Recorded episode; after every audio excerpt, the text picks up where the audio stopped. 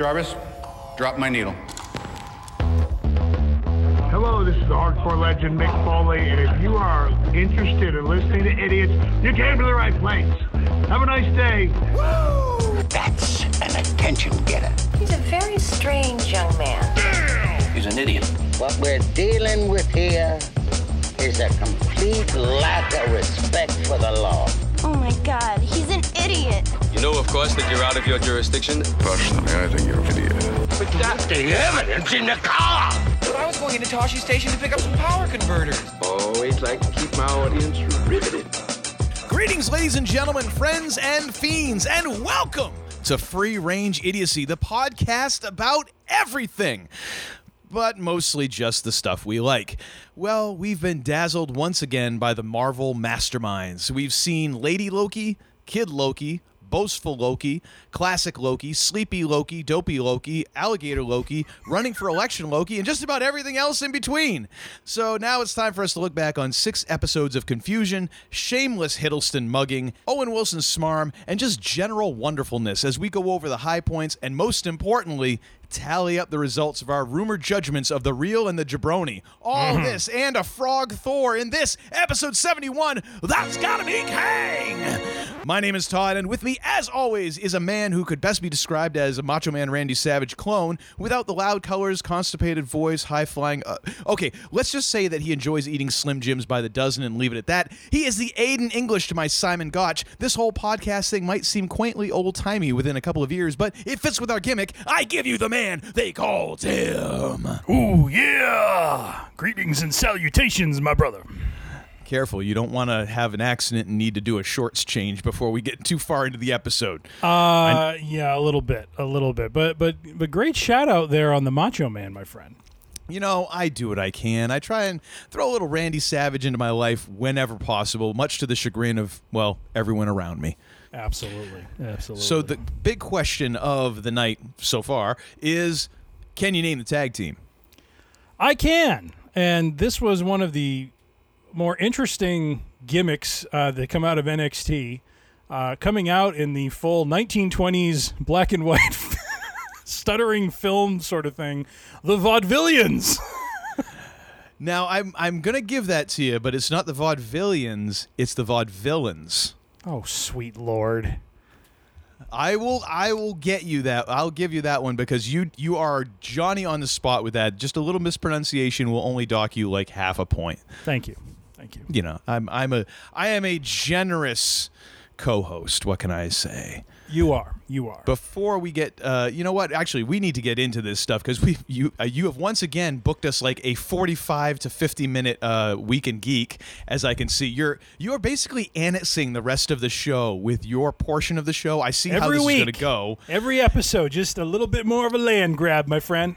and and pretty soon it's just going to be the man they call Tim and nobody. Patrick. It's it's just going to be your show, and I'll be like, all right, well, fair enough. It, it was bound to happen anyways. But sir, in the meantime, I still get to say it. What do we have for the week in geek?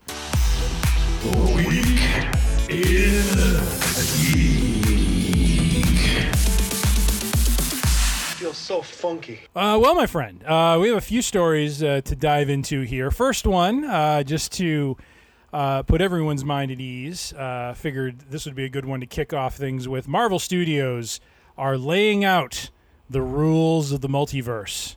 And there was a hallelujah from the congregation on that one.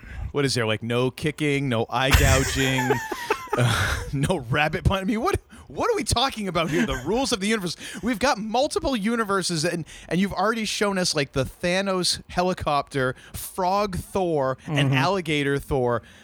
I mean, Alligator Loki. It doesn't appear there's a whole lot of rules, so I am anxious to hear what the heck they're talking about in terms of rules. Well, this article didn't get into specifics about the rules. I think this article was more talking about how there is this coordination and uh, and, and just kind of general collaboration going on between the different uh, movies and TV shows. Um, really, just kind of underscoring what we've talked about before: how Marvel just seems to have their stuff together and DC does not. So basically, to quote a great philosopher, they're not so much rules as guidelines. Well, basically, I mean, you know, uh, coming up, we're going to have some. And honestly, I, I found it kind of funny the timing of this this quote unquote meeting that Feige had with everyone because it's like, you know, Spider Man's probably close to being in the hopper. The Eternals is definitely in the hopper. So it's like they must have discussed this stuff well in advance of you know those those things, uh, you know, those films being uh, you know recorded and so forth. So I, I just feel like. Uh, uh, this is just more kind of, I, I think, because of the way Loki ended and the fact that everyone now understands this was kind of the kickoff point uh, of the multiverse, which, by the way, uh, let the record show, Free Range Idiocy was calling the multiverse being kicked off back in WandaVision. Um, Ding, ding. So, so we we had the call, we just had the wrong show. So, uh, Which is very on brand for us once again. yes, uh, being wrong and and reveling in our wrongness. Yes. Yes, we are. We are definitely. We de- we. You know what? It, we got to play to your strengths, absolutely, absolutely. and our strength is everybody else's weakness, and ours too. So really, this was just kind of a rah rah uh, sort of article talking about how there is this interconnectivity between uh, just the different movies under the Marvel brand, and how moving forward they will exhibit uh, the same consistency uh, when it comes to dealing with facets of the multiverse. I I, I figure it has to do with things of, of the nature of will you know if, if characters are able to jump between multiverses and that sort of thing that there's you know going to be some guidelines or rules around how that can actually happen that it's you know it can't just be one character can do all of the you know do a bunch of things and other characters are, are limited. You know like there, there are certain things that probably are going to uh, you know properties if you will that are going to exist within this this kind of new uh, world this new multiverse that uh, marvel is entering into uh, and so I, I just, you know, I, I appreciated reading about it because it's like great, you know, the, the they're just continuing, even though Endgame is behind us, and we're looking forward. Uh, there's going to be consistency, and uh, you know, my, my hopes are, are high that the quality of, of the Marvel brand stays where it has been. Agreed. So that is that you're waiting for my Uh, agreement or what? But sure, yeah, I was agreed. waiting for some, you know, some words of wisdom from you. But moving right along, I got uh, words of wisdom. You're gonna. You've been waiting this long for words of wisdom from me. of course, Been waiting. Been course. twenty some odd years and ain't nary a word of wisdom yet. Seriously? Oh, well, one can hope. Well, again, yeah. Uh, Hope springs next- eternal. Our, our, our next item in the Week in Geek uh, is actually kind of an indirect answer to something we were talking about a couple episodes ago when we were discussing uh, Avengers Infinity War and Endgame. Do tell. Uh, I brought up a question about, you know, when when Thanos destroyed the Infinity Stones, you know, what what happened at that point because I thought the stones were supposed to, you know, hold the universe together and so forth. And kind of indirectly in, in an article that was really about um, uh, I'm trying to remember the title of it. Uh, let me look. Uh, okay. The article is The Loki finale might have turned Endgame into a huge lie. Um, mainly wow, out of the that's sense a bold statement. Okay, do mainly tell. out of the sense that the stones were kind of the thing holding the universe together and now we understand that there was something larger in play that you know kang was kind of the man behind the scenes pulling the strings so to speak um, that there was never really any danger of, of the Avengers losing because it all goes back to that line Kang kind of said to Loki and Sylvie about how everything they've done up to this point they think they've chosen but he's he's paved the way and they've just walked the road. You know what i mean? I think it's kind of talking about that. But what i'm more looking at is a, a little blurb in that article that talked about how even after thanos destroyed the stones in endgame the stones still existed as cosmic dust and uh, I kind of took that as somewhat of an answer to my my gap that I called out in in Endgame, where you know how how could it be that the universe doesn't fall apart when he destroys the stones? And you know it's it's kind of a small thing, not not not a big big deal, uh, so to speak. But I just thought it was an interesting concept that I really hadn't considered. That even though the stones were destroyed, there was still kind of some some uh, aftermath of that, uh, you know, with them still in existence that were just kind of floating in the ether, keeping the universe together. So, uh, so I just wanted to kind of bring that up since uh, it was uh, relevant and germane to our discussion about three episodes ago. Germans ain't got nothing to do with it. Oh, No. sorry. I had a flashback to Smokey and the Bandit. Well, that's good that the you know the magic infinity dust has been keeping the universe together. Exactly. Exactly. So I'm glad that that answers your question. That we're all comforted, and that's wonderful. And I know that you know, I know our listeners were sitting on the edge of their seats waiting for that one to be answered. So I, there you I'm sure they were either that, or you know, they're in a coma and they have no choice in listening to this. I'm not mm-hmm. sure. Uh, our next one from, uh, oh, I, I didn't list the sources for the prior two. So that would be, uh, let's see, direct.com for the first one, Yahoo Entertainment for the second one. This one's from sci fi.com, courtesy of Uncle Todd. Uh, Ah, who, good hard news then. Yes. Who, who does submit from time to time the Week in Geek Nugget. Uh, James Gunn talking DC and Marvel movie direction. And uh, interesting points out of this one are how Gunn, uh, you know, kind of gets into the uh, controlled nature of Marvel. How there is a bit more of a leash, uh, you know, where Feige and company are kind of, uh, you know, adding more notes, critiques to the directors and and to the editing process. And uh, really, my takeaway from this was Gunn was given full reign for Suicide Squad, uh, which he is directing and is coming out in theaters and HBO Max Friday, August 6th Uh, and he enjoyed that freedom. And he basically said, "I could have killed off any character I liked, and they wouldn't have said anything." So. Uh, I thought that was kind of interesting, just that kind of free reign he had in uh, in the DC universe. But let's be honest, maybe DC is just at a point where they're just letting everyone do what they want. So Well, okay. So first things first. Uh, Well, duh, they're going to give James Gunn free reign because, well, number one, he has two really, really, really, really, really, really freaking successful comic book movies under his belt with in an ensemble cast that was not that was not seen as a hot property when it was announced first that we were going to get a Guardians of the Galaxy movie. As a matter of fact, my first thing was like, huh? I, I it took me a while to remember who the Guardians of the Galaxy were because it was not a book that I was into.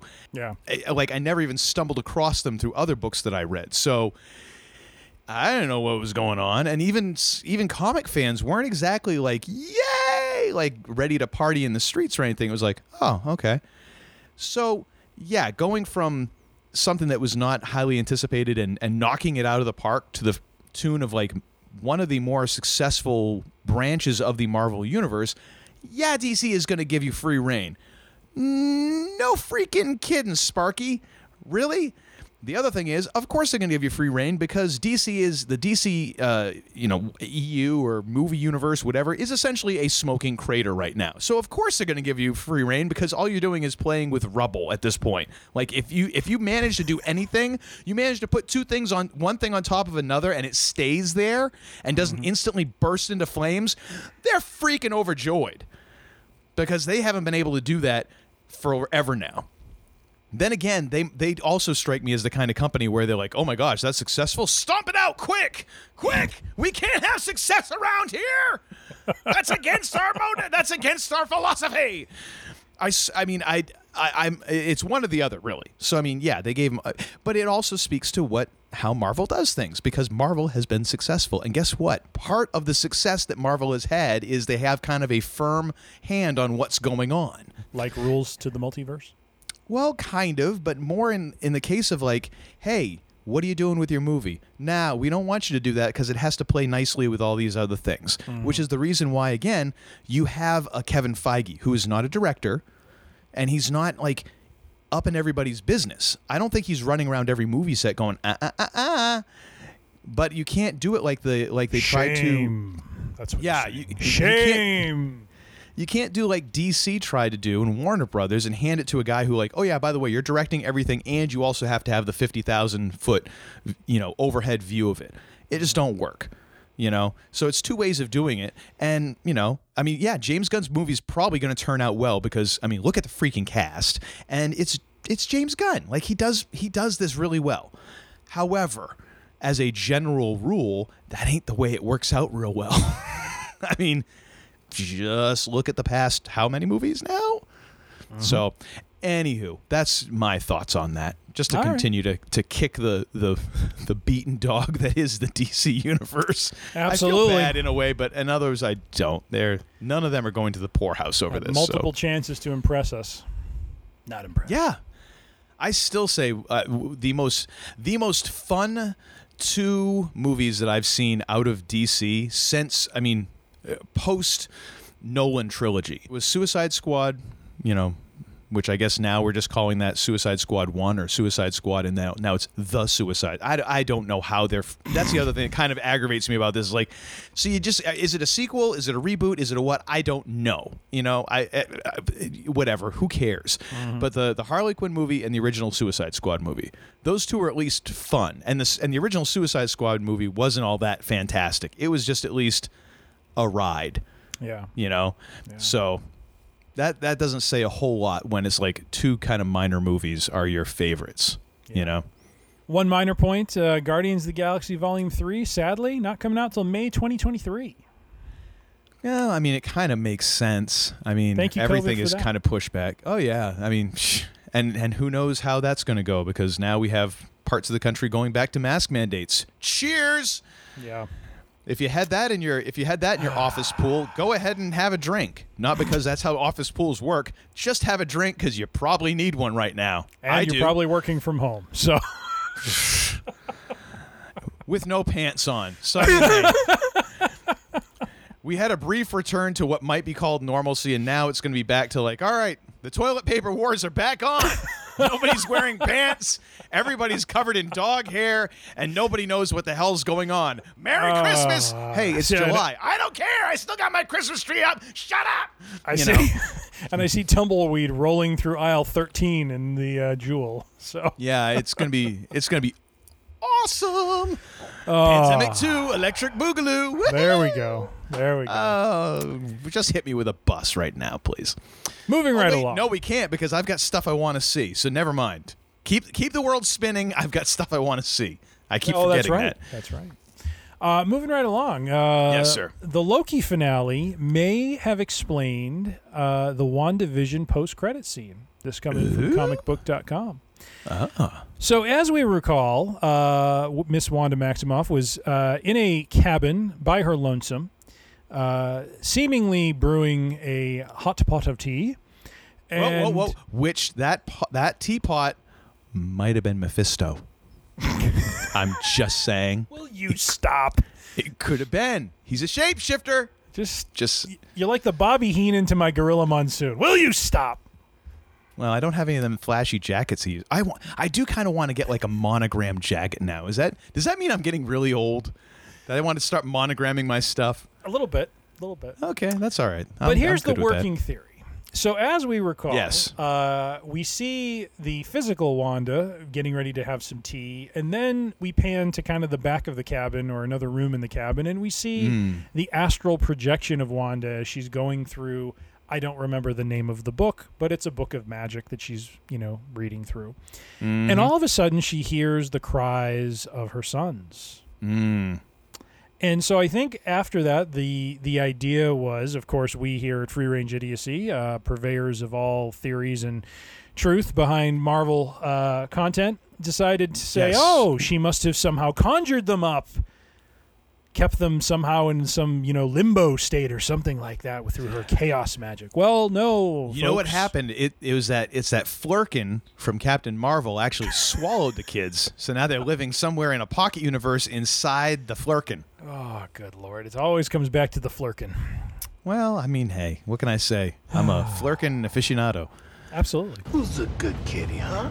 the working theory, however, is this that it is possible, given the finale of Loki, where we started or, or we saw the branching of the sacred timeline into many timelines uh, and creating what is known as the multiverse.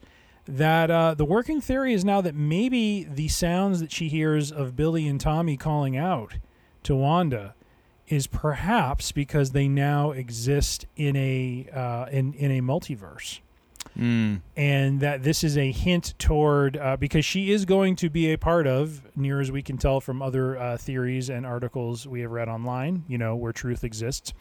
Yeah. That uh, Oh wait, Wanda serious? Maximoff is going to be a part of Doctor Strange, uh, Doctor Strange Two: The Multiverse of Madness. Yes. So, uh, so possibly we've debunked that chaos magic was behind uh, her son's persisting. That it is quite possibly due to the actions of Sylvie, which we will talk about in a moment. and how the multiverse is now beginning to uh, render itself in in different uh, areas of the Marvel universe. Yes. Which does make a lot of sense. Uh, and I think we even said this before we knew all of this, which it makes us either brilliant or observers of the terribly obvious, but it, it makes it sets her up as the perfect big bad for Doctor Strange in Mm-hmm. that, you know, she is going to muck around with the timeline more than it's already been mucked around with. And Mm-hmm. even though Doctor Strange did use the, you know, the the time stone to muck around with time himself, now he seems to be pretty preoccupied with making sure other people don't mess around with stuff and that, you know, things go according to order. So you know he's developing a twitch uh, with this whole like branching of the timelines. So if she's trying to get to another one of these universes to get the kids, yeah, that would probably set her at odds with him for Yeah. sure. Yeah. Agreed. Yeah, it sounds. I mean, again, it it is they're doing they're they're doing this very well, but it's also kind of straight ahead sort of stuff. It is very direct, very direct, even though it is uh, seemingly complicated content. And lastly, last news item uh, before we get to the health update: new Disney Galleries episode, folks, coming in Ooh, late yes. August. Oh yes, this is from AVClub.com. Disney has announced a new Disney Gallery behind the scenes special that will reveal all of the secrets of Din Djarin's climactic confrontation with Moff Gideon and the Dark Troopers, not to mention the eventual fate of Lil Grogu, whose magic blood hopefully has nothing to do with the rise of Skywalker. I copied that out of the article because I found it funny. But basically, they will be doing one of those behind the scene episodes on the making of the season two finale. Uh, it will include uh, basically looking at the technology used to make uh, Luke Skywalker happen, and also will feature insights into working with Mark Hamill and the immense pressure and responsibility the show's crew felt when making the episode. Yeah, I could believe that because you know we're we're bringing back one of the the loved characters from from a early '80s uh, sci-fi uh, mega hit, and uh, we want to do justice to it, and uh, by goodness they did. This is the way. Yes, yes. I I was very uh, it was very curious when they came out with the the Mando season two uh, Disney Gallery, and of course it was only one episode, which I was thirsting for like the multi episode gallery that we had for season one. Although I kind of understood, like eh, at the time you're not getting a bunch of people around a table, and that was one of the most entertaining parts for me was just the the crosstalk between actors, directors, all of that stuff. Yep. Um, however, I understood, but then they didn't talk about that last episode for squat in that gallery, and I was like, "Bah, ah, ah, ah, ah." I felt I felt wronged, even though I They all hate you. you know I I have a hard time staying angry at Jon Favreau because he has done so much to make my life happy. Aside from my family, probably one of the people one was responsible for happiness in my life, which is either sad or remarkable, however you want to look at it. This is the way. But to see that we're going to get a, basically a gallery just on that episode, yes, bring it on. Give me every single little detail, every little thing I want. However, now I have a question for you. What was Sir. the unfortunate? What was the hopefully Grogu's magic blood didn't have something to do with Rise of Skywalker bit? Because that was what was Oh. that all about? Be, oh, because I think in season two they were starting, like if you recall, in um, not in the finale, but in some of the prior episodes. I think it was the one when they went back to um, where Greef Karga and Cara Dune were. If you recall, they came upon the uh, similar looking um, cloning Yes. Okay. uh, containers that um, I'm gonna forget his name. See, the only name going through my head is Count Dooku, but that's not his name. Who, who is the big bad in, in seven and eight? And and Rey you- chops him down. Um, or sorry, oh, Kylo Snoke. Snoke. Thank you. What was kind of inferred from that is that Gideon was essentially taking Grogu's uh, samples of Grogu's blood, uh, because that goes back to season one, where they're taking his blood because uh, it is force and you know clearly has you know Yeah. force capabilities to it. And uh, the thought was, were they using his blood to essentially do experiments that led to Snoke coming to be? See, now I don't see what the problem is with that because to me, you're now adding something that then makes that make more sense instead of just having this like hateful, spiteful heart of like, well, like every Star Wars fanboy who just can't deal with reality or slight disappointment They all hate you. which is a I don't know a lot of them. Um, anyways, but to me, it's like, hey, that actually makes this more makes more sense. Like now you've tied this in somehow. Like we've you you've creatively kind of corrected or managed to ground something instead of like we just want to ignore this. Like, well, it happened. Okay, like. You just can't go. Oh, by the way, that didn't happen. Wish we could have done that with episode one, but we didn't. Mm-hmm. It it happened. So, what's the problem with that? I don't get it. But I, I guess I, don't get it. But I I also understand that these are not always rational folks. I'm guessing the folks who are writing this article probably were not fans of that. well, you know what? Tough. Now get the hell out of here! We refer you back to our episodes one and two, the best and the worst of fans. Thank you. Yes. All right. Specifically, the worst part. Yes, absolutely. And finally, uh, you know, I'll give the health update. 29 days, ladies and gentlemen, without incident. Yes. We're almost to the big 3 0 and moving on to uh, month two. So uh, the uh, ticker is running on schedule and uh, no irregularities, thank- thankfully, knock on wood. So uh, hoping to keep this, uh, this trend running. There, I knocked on some wood for you. Oh, that wasn't Patrick? You're welcome. No, I gave Patrick the night off. I, I, he was, he's been bugging me all freaking day. I was like, you got to get out of here. You got to get out of here. He had some sort of birthday party or something to go to, anyways. So Yeah. I was like, just, you know, I didn't know if there was like a leave. Pokemon Go tournament somewhere in the greater New England area. you know, the sad thing is that's probably part of the party.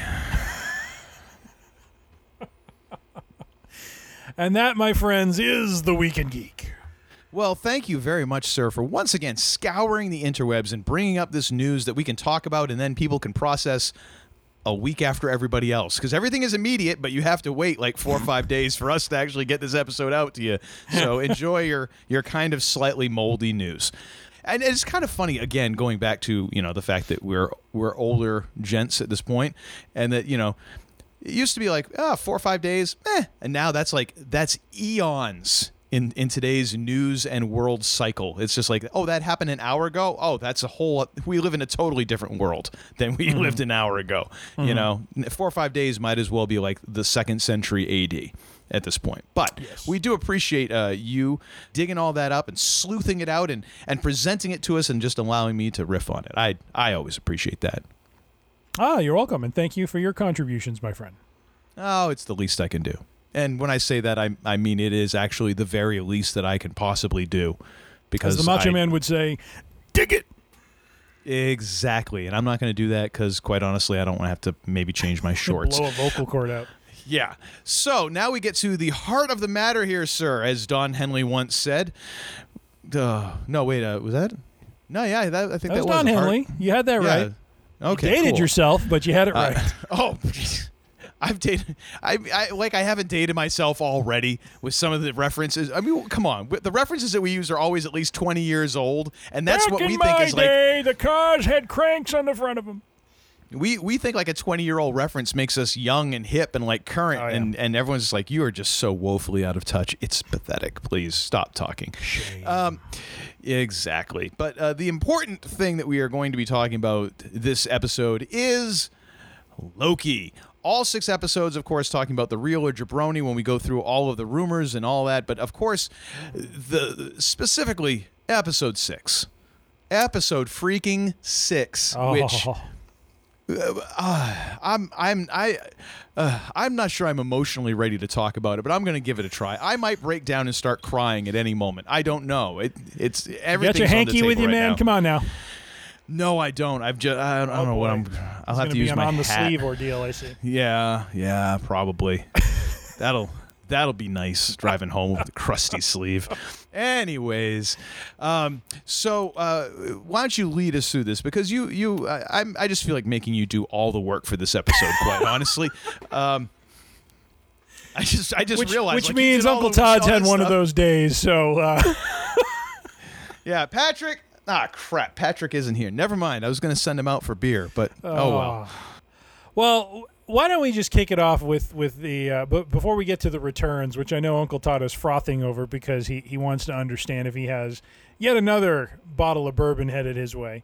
Which Uh, is which is I just want to let everybody know like w- the way that we organize our stuff we are like the most simple-minded creatures ever like this is on a commonly shared drive like the returns are in a spreadsheet just below where I had to access our outline I'm so lazy and so ignorant of math. I didn't even bother looking at it because I see a spreadsheet and my brain just just freezes up and ah, seizes completely.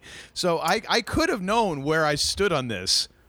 Meh. And I have engineered this in such a way that uh, you know if we need to make adjustments to the spreadsheet as we go through, because there are three three rumors that we discussed that I think require a little bit of uh, discussion.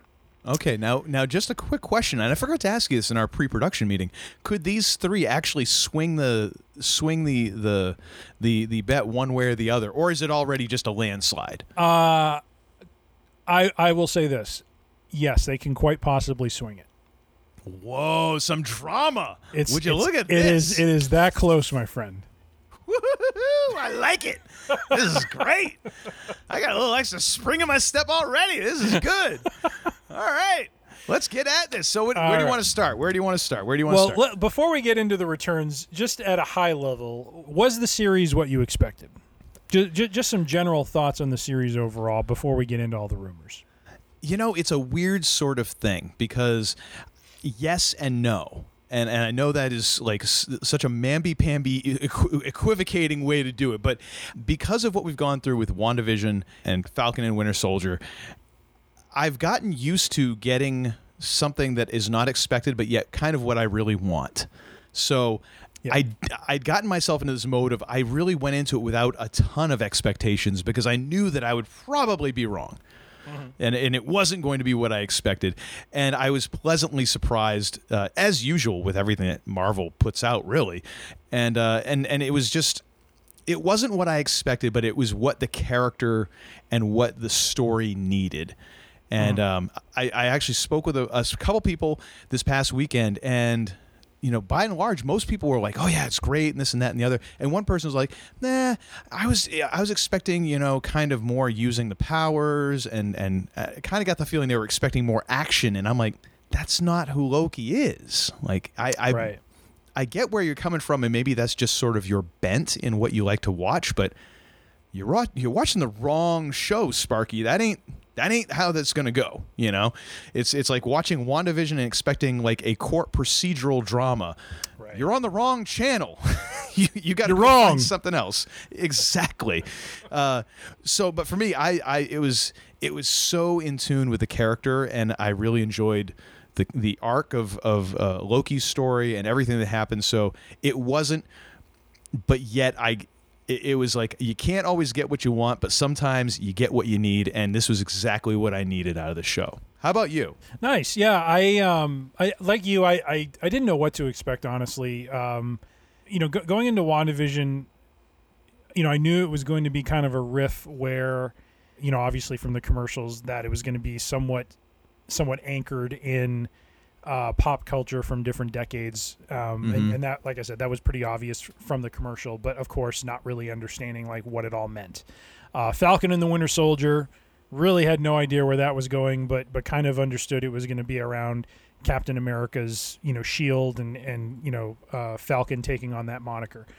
This one with the TVA and and kind of like, like this one goes to a place. I mean, probably WandaVision prepped us for this to some degree um, because of how just kind of way outside reality this was. I mean, when, when when I think of like Iron Man and it being somewhat grounded and somewhat, you know, about a genius building a robot suit to help him fight evil, sort of thing, and and and having it certainly be fiction, but a fiction where you can kind of anchor it in the world we live in. Mhm. Um, this really takes us completely out of that zone altogether, and really, you know, it, it was very interesting to kind of in, in some episodes get a brain dump a little bit of what what is going on like what is this about what is the tva about i i really enjoyed episode one i i really liked having a character like loki who has done some pretty dastardly things have to sit and watch his existence pass before him and especially the Mm. things that he hasn't lived through yet to see what Mhm. his end was Oh yeah, and I was hoping they weren't going to pull one of these routines where he sees it, but he still goes back to his old ways. Like Tom Hiddleston was just a marvel throughout this this these six episodes. I mean, Yeah. Loki has changed. There there is no doubt. you know what I and- mean? And and and actually something I just want to I I just want to break in briefly because I think you you brought up a really good point there about how he had to watch what what his end would be, and in that moment, like it, in one on one hand, because Loki is so dastardly, you're like mm. yes.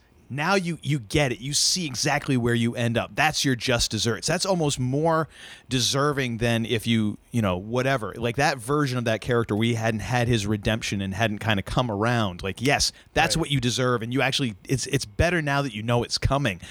But then you see his reaction and you kind of see it play out, and you can't help but feel bad for the guy right. Even though he's he is the villain, you're like, oh man, that you know what that does suck. Yeah. I kind of feel bad for him, and and that is totally because of the way that Hiddleston plays it. Like he manages to to like have both sides of that coin at the same time, and that's a really good job by him. Oh yeah, yeah, hundred percent. Um, we actually over the weekend we started to watch because we're we're walking through the phases of Marvel. Um, because my wife hasn't seen all the movies, and so we were look we were watching you know in phase two, and we're look we watched we started to watch Thor: Dark World, and what I appreciated watching in that movie and and thinking about um, you know what was done in in the Loki series was, you know especially in episode one, you know clearly he has a very strong connection with his mother. And it was interesting that in the series they made that connection when when Mobius was showing him his past and kind of trying to get to the heart of what is Loki about. And and he was very you know when it came to matters of his mother he was very emotional. And in Thor Dark World that's how Loki was playing it. Like he mm-hmm. was indignant in front of his father at the beginning of the movie and did not show any emotion about what he was going to be punished for until his father said you're you're cut off from your mom your your your mom is not going to visit you. You're going into the dungeon for the rest of your life. Mm-hmm. And and the way Hiddleston plays that, where that's the thing that gets to him. Yeah, You know, like like losing that Yeah. connection with his mother was was devastating to him, and that I, I was just impressed with the fact that they kept that detail in the series. Because I mean, Dark World was like what was that back in 2012, 2013 ish, somewhere around there. Um, yeah. I mean, that's So that's a while, while. ago. So Yeah. so to to to keep that consistency was just you know with the character was just very very impressive and and and just you know again this is what makes Marvel so deep and so good is they they keep these details at the forefront and they don't skimp on them you know? So there is there is consist- consistency across the board. Mm-hmm. And to see his character go through the transformation and and you know I, I wasn't sure about you know the Sylvie character at first. She grew on me over the course of the series. Mobius grew on me over the course of the series. I love seeing Hiddleston like like I love seeing Loki sitting at a desk. You know like like just that whole thing about him having a desk job wearing a tie. I mean it's just like he has completely been reduced down from from his glorious purpose to you know I, I'm just I'm pushing pencils you know Yeah, yeah, he's a he's a total desk jockey, like from the God of Mischief to employee number eight three five eight two one. You know, Yep. like oh wow, and he's he, I'm like the only thing that was missing was a little name badge, like in a laminated thing. That Yep. would have been that would have been great. definitely definitely Oh man, So so yeah, so that was great. Uh, I mean, just the whole build up to the final episode, and then yeah, just that episode six was just. Uh, I, I forget the actor's name, Jonathan. Um, Majors. Jonathan Majors. Oh my gosh, was he just unreal? I mean, just Oh, he chewing was- scenery. Yes, yes. Oh, a- Holy, and that's moly. an accomplishment because Hiddleston will steal a scene on you, and and and Sophia Di Martino, who played uh, Sylvie, Yep. e- e- excellent as well. Like and and and much like we talked about the the the uh, the chemistry between um, Scarlett Johansson and is it Florence Pugh or Yeah, yeah, I think Pugh? it's Pug. Okay, F- well Florence. Just just so that I don't Flow, flow. Just so I don't. Me- yeah, we have ScarJo and Flo Flo. Um, I'm not sure which is going to get my ass kicked sooner. By, by I Flo forgot Flo, about that. Honestly, well done, sir. uh, but uh, but much like the character, the the chemistry between those two characters, it, like Loki and Sylvie had such killer chemistry. It was Yeah. really good, and and for someone to step into that chemistry and just be like literally, like you're saying, chewing the scenery around them was you got to have something. And oh my gosh, so so good, so good as Oh, he who remains. We will put that in little air quotes for the for the time being. Uh huh. Mm-hmm. Um, as you mentioned, the the various variants was was a a, a funny and and interesting kind of take on things, and Mhm. you know, especially episode five where we saw the various Loki variants and and Oh just my the, the interactions between them all were, were just. I mean, especially older Loki was just was hysterical. I mean, it was just like. Mm-hmm. Just like I am tired of it, and I'm having none of your crap, Loki. Which is actually what it should have been like. I'm tired of all of you. Yep. Yep. You make me weary. I mean, it would have. I, I would have. The only thing that could have made that better is is if they could have almost channeled like you know Ming the Merciless from uh, from Flash Gordon and be like, "I'm bored." You know that sort Yeah, of thing. yeah, that would have exactly. That could that would have been a great moment. I know it's two two completely unrelated properties, but damn it, it would have made me chuckle. So they would have had one. Well, and and you know Richard E. Grant, who was playing the older Loki, Mhm. I I just loved his end where where he had this moment of you know recreating you know all of Asgard as Yes. this as this mirage for Alioth to to be distracted by. And then when he knows when when he knows that he has to be the distraction that helps them do what they need to do, and he just lets off that glorious purpose. I mean, he plays that so well because it's like half joyous and victorious and half madness. The way, Yes. like, oh, the look on his face. I mean, he's just like he just played that so well and just uh, yeah. So I, I I just fell overall. I mean, just just top to bottom uh, from from one to six. It was just just solid storytelling, very well done. And Mhm. as we go through the real and the jabroni, we will get into uh, some some of the uh, the the deeper aspects of this, especially in six, where with with what I will lovingly refer to as not LeBron's decision. So, um, or maybe I should call it Loki's decision. All right. Sure. the decision, Loki version. That's I'm taking right. my talents to that rock out in the middle of the cosmos The around the multiverse. swirly time thing. Yes, that's me. Yes. All right. Well, do you want to you want to dig right into this and start getting into some of our our Oh, real you're just squirrely. You just can't wait to find out if you if you score another bottle or not, aren't you? Well, I just I feel like we're gonna get into like I see what you have on the timeline uh, timeline on the on the outline, and I I see I'm already deep into this. I see what you have in my victory. Sp- I mean, the timeline. But I, I just I'm I want to like I kind of want to get into this. I feel like a lot of this other stuff we're going to get into Yeah, yeah. as we go through these questions. So I don't I don't want to keep our fans list uh, you know Absolutely. waiting. Absolutely. All right. So, uh, ladies and gentlemen, we now begin to traverse the 27 real or jabroni theories that we have made picks for. I will read them. I will read our picks, and then we will uh, declare what it is uh, for for finality's sake. Uh, first right. theory. Loki Mm-hmm. will embrace his evil side over the course of the season, aka the heel turn.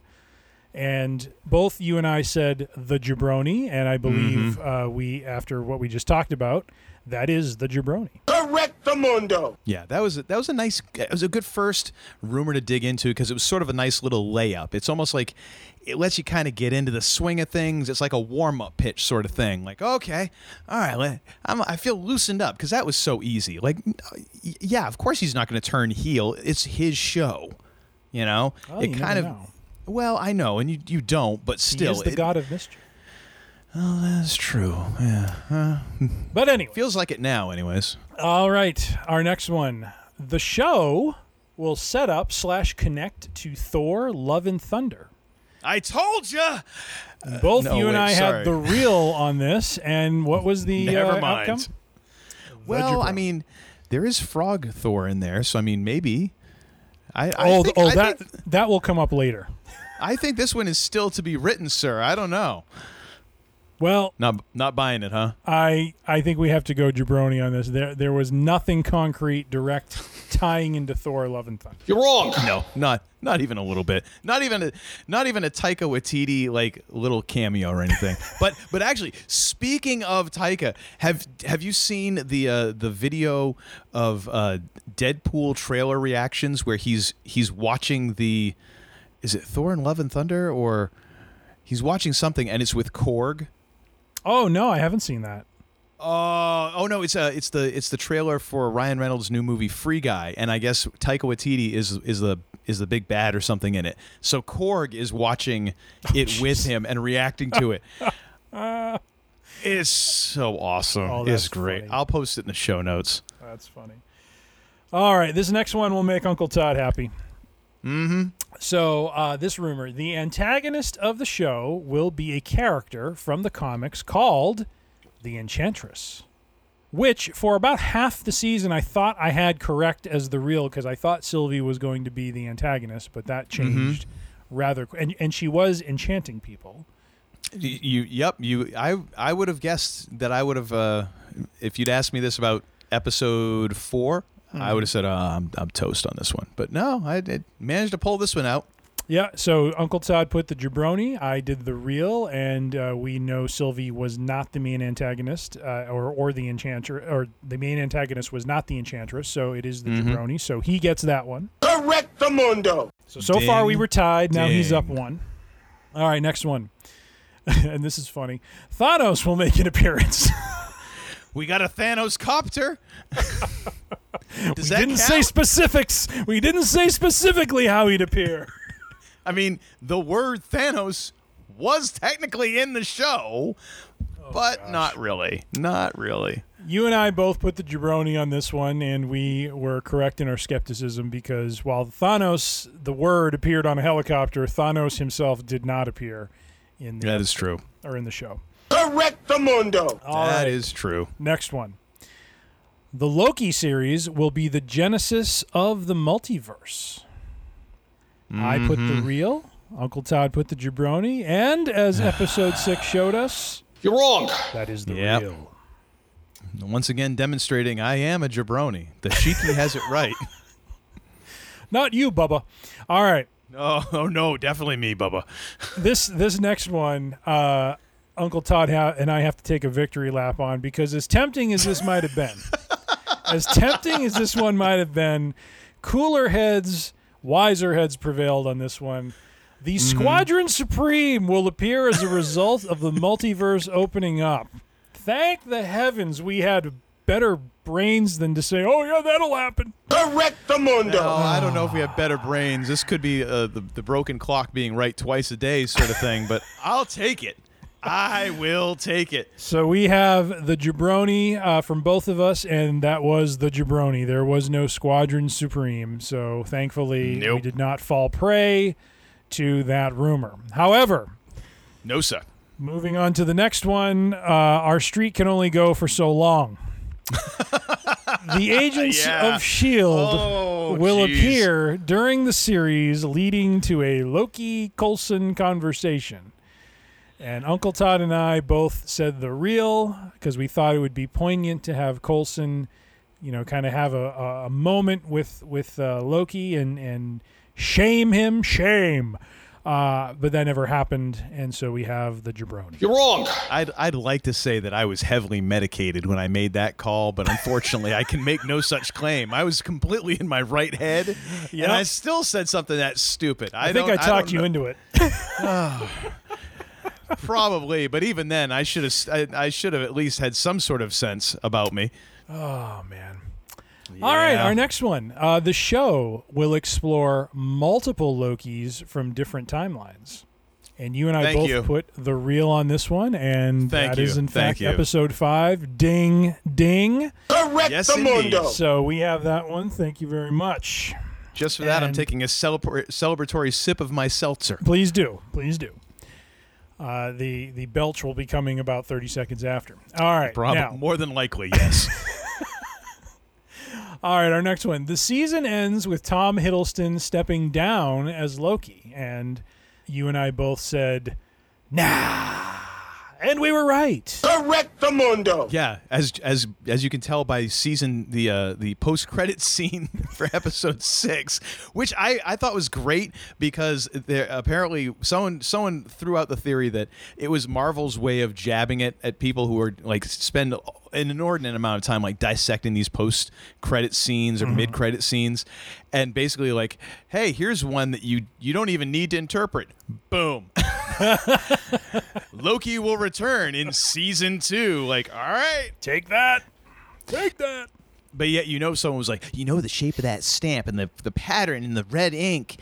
That's Mephisto. Yes. you know, Yes. that's his handwriting. It's really a symbol for Mephisto. If you turn it to the to the left and you squint really hard. Okay. Oh, yes. So moving right along.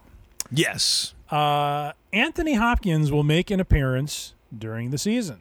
Now, we had defined appearance as a new, or as, as we say at work, a net new uh, Ooh, ew, appearance. Fancy terms. Uh huh. uh, huh. Uh, and that did not happen. So No. uh, th- that is the jabroni. I said the real. Uncle Todd said the jabroni, so he gets that one. Thank you. Well done, sir. Uh, next, Rene Russo will make an appearance during the season. Uncle Todd was feeling a little nervous about going jabroni twice, so he went with me on the real, and that was the jabroni, so I took him down on that one. You're wrong. And I paid for it. Although I will say, I think I think we we were not as far off with that one as we were with Agents of Shield. Ah, I think there was much better chance of of Rene Russo or or uh, Loki's mom showing up Yes. in the in the show than there was Agents of Shield for sure. I I was overjoyed when I saw Lady Sif because I'm like, oh come on, bring back Rene Russo. Yeah, you can. I mean, in a way, I kind of was expecting her to come through on like that last time around. Like that would have been, that would have been amazing. But yeah, yeah. alas, 'twas not to be. All right, so this next one, Yes, Kang the Conqueror, will make an appearance. that, that's gotta be. That's gotta be Kang. Real or the? Oh, I think we can safely s- establish that one as the real. Ah, yes, yes. especially considering the fact that, um, uh, um, oh gosh, what's his name again? Uh, Jonathan Majors is credited in episode six as quote unquote he who remains. However, if you just stroll on over to the Ant Man and the Wasp Quantumania page and you look at the top cast. Jonathan Majors, lo and behold, is right there. Not not only in the cast, but the first cast member listed, and he is listed as Kang the Conqueror. So, Ah, any debate about that one right there is done. It's him. agreed. It's Kang, and he coming to rip the door off the Marvel universe, and he's gonna he's gonna tombstone the entire MCU apparently, which I am here for. I am here for it. Uncle Todd's got the popcorn popping. Yes, indeed, I do. Uh, another Kang related theory uh, Oh, Kang the one. Conqueror will be the main antagonist. Now, I don't have a question mark on this one. I probably should. Because here's a question Is Kang truly the antagonist? Uh, yeah, I mean, I would Or, think or not? I, I mean. I call this, sorry, I call this the jabroni saying he's not. So I'm actually, sorry, I, I think I misread, I misread the answer, but let, let's talk it through. So he is not the main antagonist, correct? no, I think he has to be. Oh, so you think he's uh, this is the real? I mean, I mean, yeah, I mean he he's the main antagonist, right? I mean, who else is who else is? If Sylvie isn't, it's not Uh, Loki. Loki. What was the character from the TVA who was kind of um? Well, does I mean is she really uh? Re, so Judge Renslayer? yes? uh, that, that's who I was kind of thinking about. No, no, because she's, I mean, she's an antagonist. She's not the antagonist because I mean, who else could be the antagonist except for the, the the person who, right up until like the very last five minutes of the show is like, I know everything that's going to happen and like dodging out of the way and all that, and it takes like this one moment of like, oh, now I don't know. But he's still the one pulling the strings and has allowed everything to happen. He has to be the antagonist, right? Uh, yes. I mean, there, there. i- Yeah. So I, I went back and forth on this because there's the line where he talks about how everything that's kind of led them to where they are was by his design. Mm-hmm. So Yeah. there's that, and then, but then there's his presence throughout. You know, like his presence wasn't really there through. Like it was mostly Judge Renslayer and her machinations that were kind of causing everything. Um, Well, true, but if you're gonna if you're gonna say that Sylvie isn't the main antagonist due to the events of episodes five and or six, then kind of turning that around, like you've got to say that it's it's Kang due to the events of episode six. All right, I can be convinced. I, By that I, same I was logic. on the fence. I mean, it doesn't matter. We're, we both answered the same thing, so we either rise or sink together on this one. we, so I we do. a dog this in the this, fight, this really. is not. Yeah, changing this is not going to uh, impact the results greatly because we both went the jabroni on this. yeah. And Which to I don't. I don't. What what the hell were we thinking? Like, I mean, if, if Kang shows up, he's got to be the. I mean, we had them both in it. It's like, who else is going to be the Well, antagonist then? here's I what can't, we- I can't defend that on any way. No, no. Here's what we talked about. We talked about his appearance being like Thanos' appearance after Avengers. That it would be a very Oh. quick view of seeing Kang the Oh, Conqueror. yeah, yeah, yeah. You know what I mean? I'm like remembering he now, Be yeah. a presence like he was in in Episode Six. Okay. Yeah. It. Okay. That makes me feel a little bit better. Not there much, was a, a method bit. to the madness. oh yeah. Okay, thank you, thank you, Randy. Appreciate that. Dig it. All right. So we were we were both wrong. You're wrong. We were going to be both right, and I just talked us into both being wrong. To You're quote welcome. the illustrious Bernie Sanders, "You're wrong." All right. yep. Um, This next one I have a question mark next to. Ooh. Okay. So the show will reveal Loki has appeared through Earth's history, influencing events. The real or the jabroni?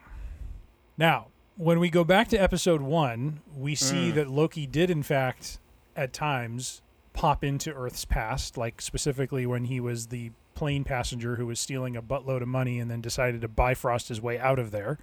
Yes. DB Cooper. Yes. DB Cooper, thank you. But it wasn't, you know, that that wasn't a theme through the show. So that's where I wasn't sure how to rate this one. Is this the real or the jabroni? Well, okay. So the show will reveal Loki has appeared through Earth's history. And I you mean- go back to when the volcano blew up, right? You went back to Pompeii.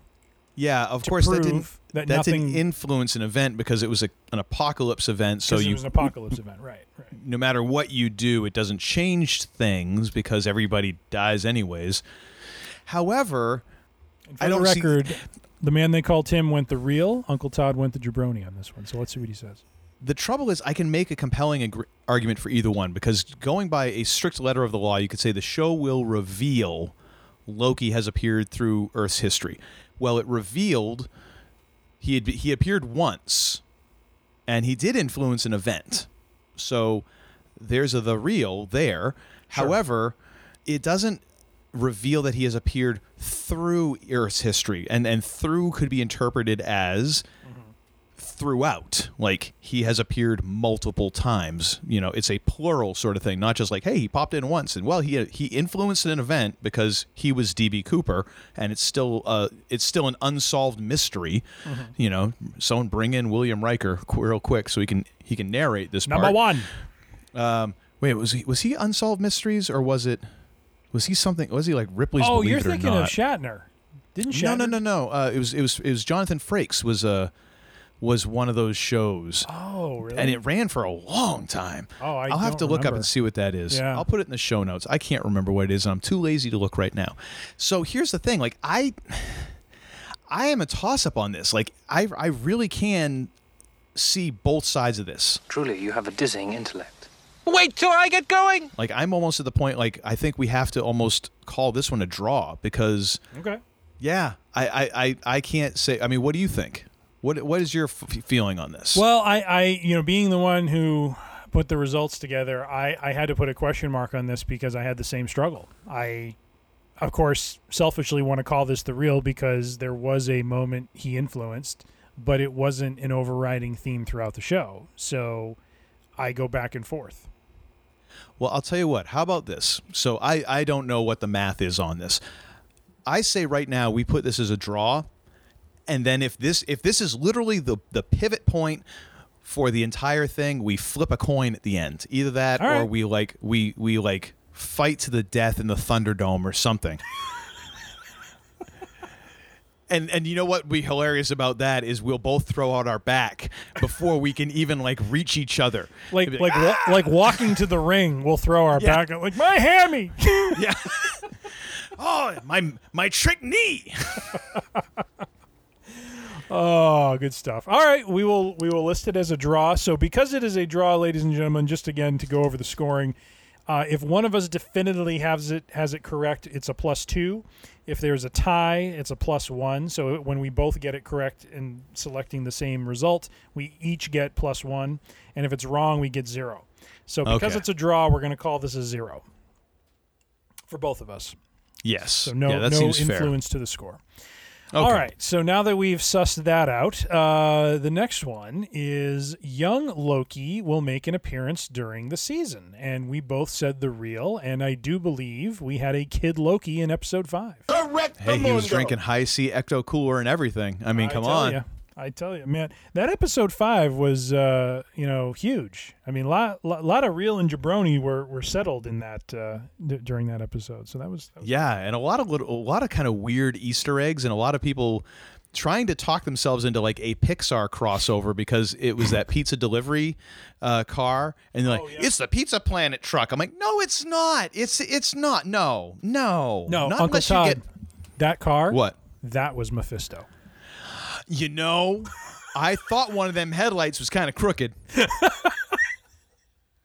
kind of looked like it was winking at you.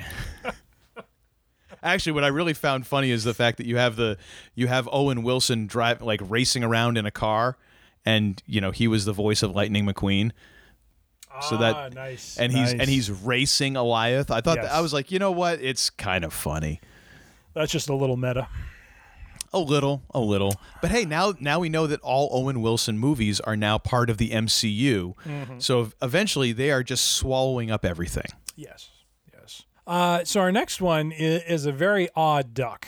Okay. This this rumor came about because during one of the commercials for the show, it Mm, yes. showed a a fe- what looked to be a female with reddish hair. Now I don't remember if this was Sylvie or not. It may have been Well, Sylvie. the funny thing is, so when they showed when Black Widow was in Endgame, well, because eh, because the funny thing is, eh, eh, Black Widow had short blonde hair in Infinity War, and then grew it out so that you saw like the the red roots and the blonde hair and all that in Endgame. So there was this sort of and and when you look at the the the length of hair of Sylvie and and and Black Widow from Infinity War very close Yeah, especially for like one of those like you see it for a millisecond and then it's gone sort of thing Yep. yeah So the rumor was that she will make an appearance due to Loki's shenanigans. We, of course, like the fools that we are, said the real, and it was the jabroni. There was no Black Widow in Loki at all. You're wrong. No although that would have been a rather interesting cameo but Scarjo had uh, had much better things to do she she was hanging out with Flo Flo I was gonna say she was hanging with Flo Flo. cut, cutting like a 12th trailer for for Black Widow because like we got Oh. pushed back another two months. Crap. So- Where- what are we gonna put in? Just just take the first trailer and do everything backwards. That's a that's a gimmick. I'm out of ideas. I'm out. There's nothing left to cut unless we're just gonna give the whole damn thing away. That's right. There's nothing. Which actually is remarkable that they managed to cut and recut the trailers for that movie so many times, Mm-hmm. and yet really didn't give away everything in it. And yet DC puts out one trailer and you're like, "All right, I don't need to go see the movie now because you gave everything away." Yep. Like every everything that might happen in the movie is right there. Perfect. You might as well just put the credits at the end of it and we're done. It's a great time saver, you know. Always about the efficiency, Uncle Todd. well, you know, I'm a I'm a fan of a Life Hacker 3. You are. You are. So this next one is, and I, I didn't check position wise if this is the same, but this is uh, the Isaiah Bradley Award rumor that both Uncle Todd and I nailed. Uh, thankfully, you know, a blind squirrel finds a nut at some point. Lady Sif will make a return, and how? She appeared, I believe, in episode four, uh, and you know, humorously as some sort of torture device. it's constantly just, you know, I think she was uh, kicking Loki in the nether regions, if I recall, right? Or, or no? Yes. Uh oh yeah, every every single time. Every single time except for the last one, I think. Yes, yes. Uh, o- over some incident where he he cut her hair as a joke or something like that. So yes, Lady Sif came back. I was just like, oh come on, Rene Russo, come on.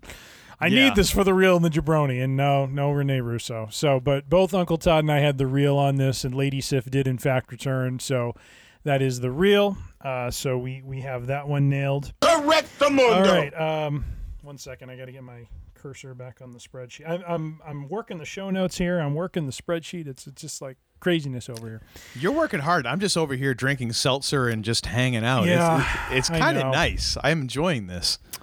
All right, this next one. Uh, Loki using the Tesseract will cause a splinter in the space time continuum, setting up the overarching plot of the series. Uh, that did not happen. He simply transported and then was uh, considered a variant and was removed from the variation that he created. So uh, I would Now, say this is uh, the jabroni. Hang on a second. Because, and now again, we both said the real on this. So again, I don't, it, it doesn't matter all that much. But just from a, a Sure. an, an accuracy standpoint, Loki using the Tesseract did cause a splinter in the space time continuum. And because he, he caused a variation, he became a variant. So it did cause a branch that was then trimmed by the TVA. And And it did set up the overarching plot of the series in that it was kind of the initiating event that that pushed him out of his normal life into the story. So technically it is the real. uh, you convinced me. I'm changing it. Correct the Hey. I mean we both get equal points, but I mean I am a stickler for accuracy if nothing else. I appreciate that. Thank you, sir. Yeah, I do what I can. Uh, of course. And I just love to have you make you alter math. Yeah, well, you know, I'm, I'm, I'm working the spreadsheet over here, making sure the code's working correctly. All right. He's got an adding machine over there. It's like I got reading app- that reading that scrolling tape off the bottom. I can't tell if it's a six or a three. Ah! Is I gotta an- do it all again. Is that an eight? All right. Do you have uh, do you have like one of those visors like with the that filters out the light? It's like Yes. the, the the green visor. Oh, yeah. that would be awesome. I do. That's oh good good. uh, our, our next one, uh, Heimdall will make an appearance when Loki is in the past. And uh, I said the real. Uh, Uncle Todd said the jabroni. And unfortunately for me, it was the jabroni. You're wrong. Well, can't win them all, sir. Uh, however, I came back on the next one. Uh, Loki will invoke the Bifrost to travel somewhere while he is in the past. And that does, in fact, happen when he Yeah. is D.B. Cooper. Yeah, So I did the real. Uncle Todd said the jabroni, and uh, it, it was a flashback, but not one that we have seen before, uh, and therefore uh, I think it is fair game. yeah. New footage. You you you called that one. Thank you, thank you. All right, uh, getting to the end here, and you know what? I, I'm looking at these last few. I think we should maybe talk a little bit about the decision from episode six at the end of this because I don't think any of these are going to deal with that. No, no, we were we were so far off the edge of the Yes. map by the time we got there that we couldn't have we couldn't have hoped to have predicted anything that happened, at the- like ap- actually beyond like episode three. Honestly, you know, Uh, so these next two are gimmies before we get into the final two that might be uh, slightly uh, controversial, but we'll see. The first one is Mephisto will not make an appearance.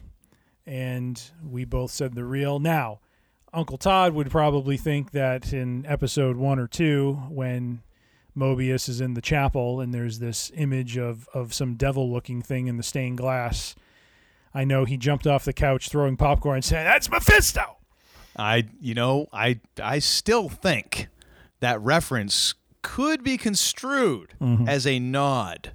I'm I'm just going to put that out there. However, I will not be litigious about this, and I will not litigate the point. I will allow this to proceed. Thank you. So uh, we both said the real, and he did not make an appearance, so that is the real. Correct the Uh, also, uh, another gimme: the Thunderbolts. I threw this in because we had a we had a makeup for from Falcon and the Winter Soldier on this one. The Thunderbolts will not make an appearance. We both said the real, uh, and there was no chance the Thunderbolts, even in the void, were going to come back. Oh, thank goodness for that. So we we are we are thankful for that as well. Correct the mundo. Now, this next one I struggled with. So, Loki will fall in love. Mm-hmm. You said the real, I said the jabroni.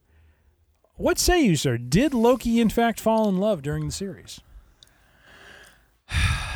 Now, I the thing is, I I've I know that you're that there could be uh, a portion of our listeners, scant as they are, but we we we love them all dearly.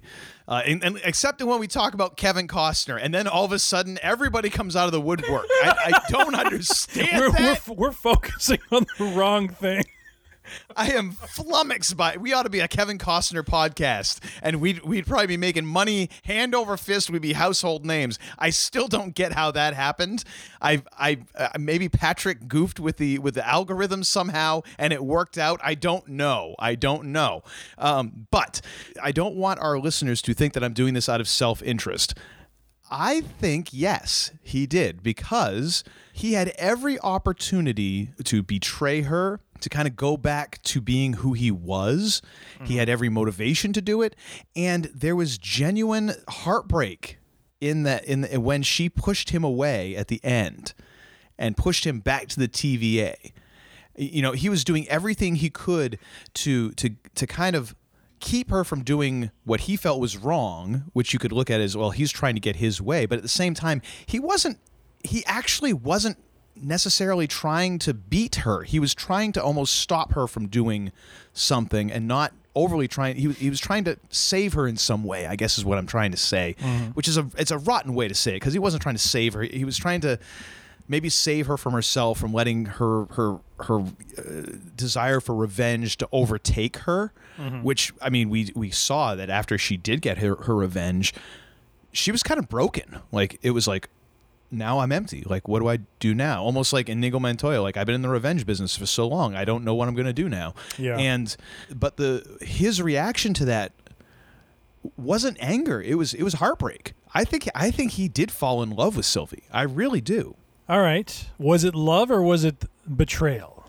Like he's experienced now what he has done so many times to his family and loved ones. Well, I think it was betrayal, but I think that the reason why it hurt so bad is because there was love there. And in the same way as, you know, where his betrayal, uh, when he finds out what happened to his mother because he sent, you know, the dark elves the wrong staircase or whatever, but he, he was actually the reason why his mother died. And you see that hit him and, and how his betrayal, in a way, because he loved his mother you know and that hurts even more because it's like no, not only is do i know that my mother dies but I, i'm the cause of it and because of his love for her i mean how much that hurts i think it's betrayal but i think it hurts as badly because he did love her All right. Uh, You're wrong. I'll, I'll give you my take on it. Uh, okay he didn't say I love you, and he had many times to do it. Uh, Uh-huh. I'm calling jabroni on this one. okay well here's the thing did han solo do you believe that han solo loved princess leia um, which movie? any of them Well, Star Wars, I mean- no. Empire, it was a. f- well, let's let's go from let's go from the moment when you hear Princess Leia say "I love you" and he just says "I know." Do you think that he loved her from that point forward at any given time or moment? uh, I don't know. I think he was Oh, still thinking. Come of- on. you snotty little bastard. This is this is first of all that's gimmick infringement because that's the kind of crap I would do. All right, that you're not allowed to do that. That's mine. That's my gimmick. All right. I want a straight answer out of you, sir. Do you or do you not believe Han Solo loved Princess Leia? Want answers? I want the truth. You can't handle the truth. uh, yeah, I suppose there was a little love there. Okay. Did he ever? Did he say it? No, he did not. Ladies and gentlemen of the jury, I rest my case. Oh, come on, man! They did. Give me a break. They they didn't. Loki did not. He had so many opportunities. He didn't. I would I would give you a break, but I mean that that is not always a a necessary component of that. Feeling love and saying I love you doesn't necessarily I mean, it's like, do you if you if you don't tell your your wife that you love her every single time that she happens to leave the room, well, you had an opportunity to say it. Does does that mean that you love her less at that moment? Now that's a, I mean, again, that's a real stretch of an well, of no, a thing, but, but it's not like a married constant the thing. person. You've declared your love. I mean, you I know, know, but what I'm what I'm saying is, Has it's there not been that always declaration? necessary for that to be because at the same time you're looking at a character who is already going through a complete sea change in mm. their personality and in their character. And we've seen it for other characters like Han Solo. Like he is not going to say that he loves her, loves uh, that I love you back to Princess Leia. There, it's not in his character, even though he feels it, and you can tell just through the acting, you can tell that that's what he. And actually, I think that was the original line that he was supposed to say, "I love you back," and they and it never worked, and they came up with that. You know, it was Harrison Ford. Harrison Ford, you know, Kershner telling just just do it, say something, and that's what he said, and he was like, "Perfect. That's that's Han Solo." And the idea that a character is going through this change that he couldn't say it at that point. It wasn't in his character to say it. You wouldn't have believed. It would have sounded phony coming out of Han Solo's mouth at that point, hmm. and just like it would have sounded kind of phony coming from Loki at this moment. Like his character is still very much in flux, you know, and and it, and it's necessary flux because you kind of need to believe that he could turn that he could turn on her in that last moment. You kind of need to believe it in order for that whole thing to work. So of course he's not going to say it. And and granted, like I, I I do feel strongly about this one. I think it. I really do think that he did, that he loves her. I think that's that's kind of an unstated given in the in that character dynamic. Uh, otherwise, I don't think it's as meaningful when when she pushes him away, and I don't think it's as meaningful in in his actions afterwards because he's kind of running to to go find Mobius, even as as like the entire freaking universe is exploding. Mm-hmm. He's trying to get back to Mobius, and he's trying to get him to help him to get Sylvie, and that's when they realize like, oh, he doesn't even know Mobius doesn't know who Loki is anymore. Mm. You know, that's why he's going to find Mobius. So I I think it's got to be because it wasn't anger, like I need to get my revenge. It's like no, I need to help her. You know, or something Well, could really have been a bad is happening. Wanting to help a friend. I'm just saying. All right, Biz Markie. but you say he's just a friend. but you say he's just a friend. Oh, baby, you. Oh, good lord, here he goes.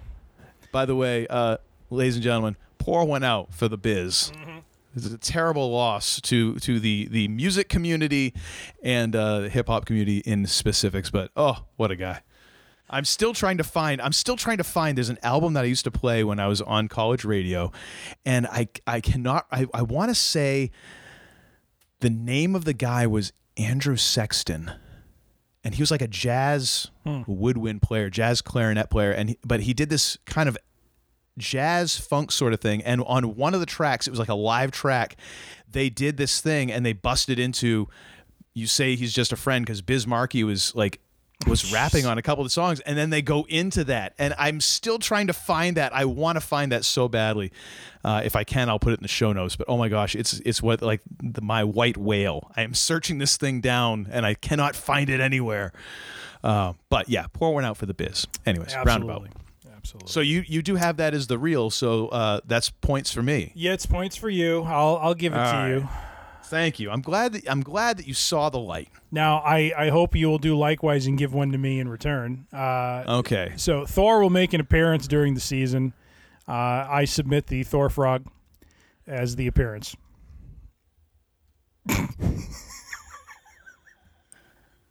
No, I seriously, we're going to count Throg as as the as as an appearance. Is it Thor? It's a frog. Oh, but I mean, you know, we don't have to say it. to- Well, in that case, then we then we got to say that Thanos was there because there was the Thanos copter, and it, there's the name Thanos. I mean, I don't know, dude. That's that's thin. That is wicked thin. Are you kidding me? I'm. Ah, man. Well, All right, no, that's fine. hang on. That's no. fine. Look, give me your argument. Give me your lay, lay out. I gave you my argument. There was a frog. You look like Thor. That's all you got? Come on, man. I like give me some examples. Pull pull some other like help me out here so that I don't look like I'm just eh, operating out of my own self-interest. But you, you me was nothing. It, it was a two second bit, like panning up. I mean, there was there was no. but at least you can at least go back and cite like the the the, the comic book where where you know or something. Like give me you're not helping me at all on this. Fine, I'll call it the jabroni. That's fine. However. No, no, however, just be wrong. Just stand there in your wrongness and be wrong and get used to it. Oh my gosh! Let the Yep, record and I'm gonna come out of this looking like a complete a hole. This is Let awesome. the record show there were there was not one but two that uh, had to go in, in Uncle Todd's favor. You're wrong. You see, the thing is, I'm supposed to be the heel, and you're supposed to be the baby face and all this, and now you're trying to do a turn on me. I see how this is. Well, you know, You're wrong. You're like one of one of Sting's many friends who's turned on him. we By have a way, bottle of bourbon on the line, so things Does change. does does Sting have any friends whatsoever, or is he just so paranoid now that he just doesn't even talk to people anymore? Oh, Sting because has lots every of single. Every single person that he's ever been friends with in wrestling has turned on him at some point. like it's it's unbelievable. Like Do you know why? Uh, Because it draws them money. Correct the mundo. True, true. That yeah, you, you do make an excellent point there. Excellent. Carry on, sir. So I put the jabroni that Thor did not make an appearance. So now uh, I had the real Uncle Todd had the jabroni, so he gets the Now, points. if if Throg, if Frog Thor had had actually said something, and it was even if it was like a sound clip from an old movie with Chris Hemsworth voice, at least if it had been you know like something. he was trying to bust out of whatever glass jar he was in. I know, but if, if it there at least been a little like whatever like uh, what is Thor's catchphrase? Something I don't know. You know, it- it- you know, if it had been like thunder from like the Ragnarok or something, it you know, at least then I would have been like, all right, fine. But it, yeah, come on, come on, come on, dude. Moving right along. Oh, jeez, don't be like that. No, no, however, just be wrong. Just stand there in your wrongness and be wrong and get used to it. Loki will do something that leads to slash triggers events for Doctor Strange 2. I put this as the jabroni. Um, I guess you can make an argument that it could be the real because, well, actually, no. When I thought about this, Loki wasn't the one who did it. It was Sylvie. Yes. So uh, that's why I went jabroni on this one, and we both had it as jabroni anyways. So, Uh huh. Uh, so he he did not tip, he did not specifically do something to trigger the events for Doctor Strange 2. It was Sylvie. So, I Yeah. put this as the jabroni. Like, uh, yeah, no argument there. All right. Uh, let's see. Uh, last two, and then we'll talk a little bit about uh, the decision. Uh, Loki will end up destroying the TVA due to his shenanigans. Uh, this was a tempting one, but we both said the jabroni, and it was in fact the jabroni. Correct the mundo. TVA uh, still exists, but just looks a little bit different with Kang statues everywhere. Yeah. Um, and no one remembering who Loki was other than some sort of pencil pushing jabroni. so uh, that one, uh, I believe you would agree, would be the jabroni. Yes. All right, and then the final one. I'm kind of blowing through these because we both had the same. We both guessed the same thing, so there's really no material uh, benefit or outcome to this. So uh, Owen Wilson's character will simply be the head bureaucrat of the TVA and not a major Marvel character in hiding. The idea here being that, uh, you know, as what sometimes happens, you know, you have uh, characters who seem, you know, like they're mild mannered and they end up, uh, you know, like Superman, you know, like Clark Kent becomes Superman or something. Uh, But no, Mobius is Mobius, and and sadly, uh, as we learned, was probably a variant who was uh, brought into the TVA and had his memory wiped or something like that to forget uh, everything but that he liked jet skis. You know what would actually be really cool is if they managed to tie that into Wedding Crashers somehow. Oh, good lord! Well, think about it. I think that I think the kind of the main set piece after you get through them crashing all the weddings. I believe the last wedding happens at like a lake, so there could have been a jet ski there. That could be. That could be. Mm, just saying. Maybe that's the just variant. saying. Maybe we get Vince Vaughn in the MCU now. There we go. Uh, so we both had the real for this that uh Mobius would just be Mobius, and that was true. So that is the real. So, Correct uh, so we have come to the end of our theories. Ah, yes. So we are tabulating. Uh, I, I'm setting loose the computer machine on on the uh, the re- the results here, and uh, I actually have to look back before I read these off. Let me just check one thing. Um, I want to go back to our our last uh, reel in Jabroni because I wanted to see what the score was because I think it's going to end up being very similar. Uh, let's So, in other words, if we just picked the jabroni, we would have fared better. on everything? Uh, no, actually, there were a few more real out of this one than uh, Jabroni Oh. Time. okay. So, Fair. uh, so right. it, it wasn't a complete. Uh, sorry, I'm just clicking around here. I'm on the wrong. There we go. All right, so I'm opening up the Falcon Winter Soldier returns. Ah, okay. So you had defeated me 24 to 18 last time, uh, and the score as it stands right now with the draw would be 24 to 18 in favor of Uncle Todd. Glorious. oh! which uh, is not counting the draw question. If, if we were to count it in my favor, it'd be 24 20.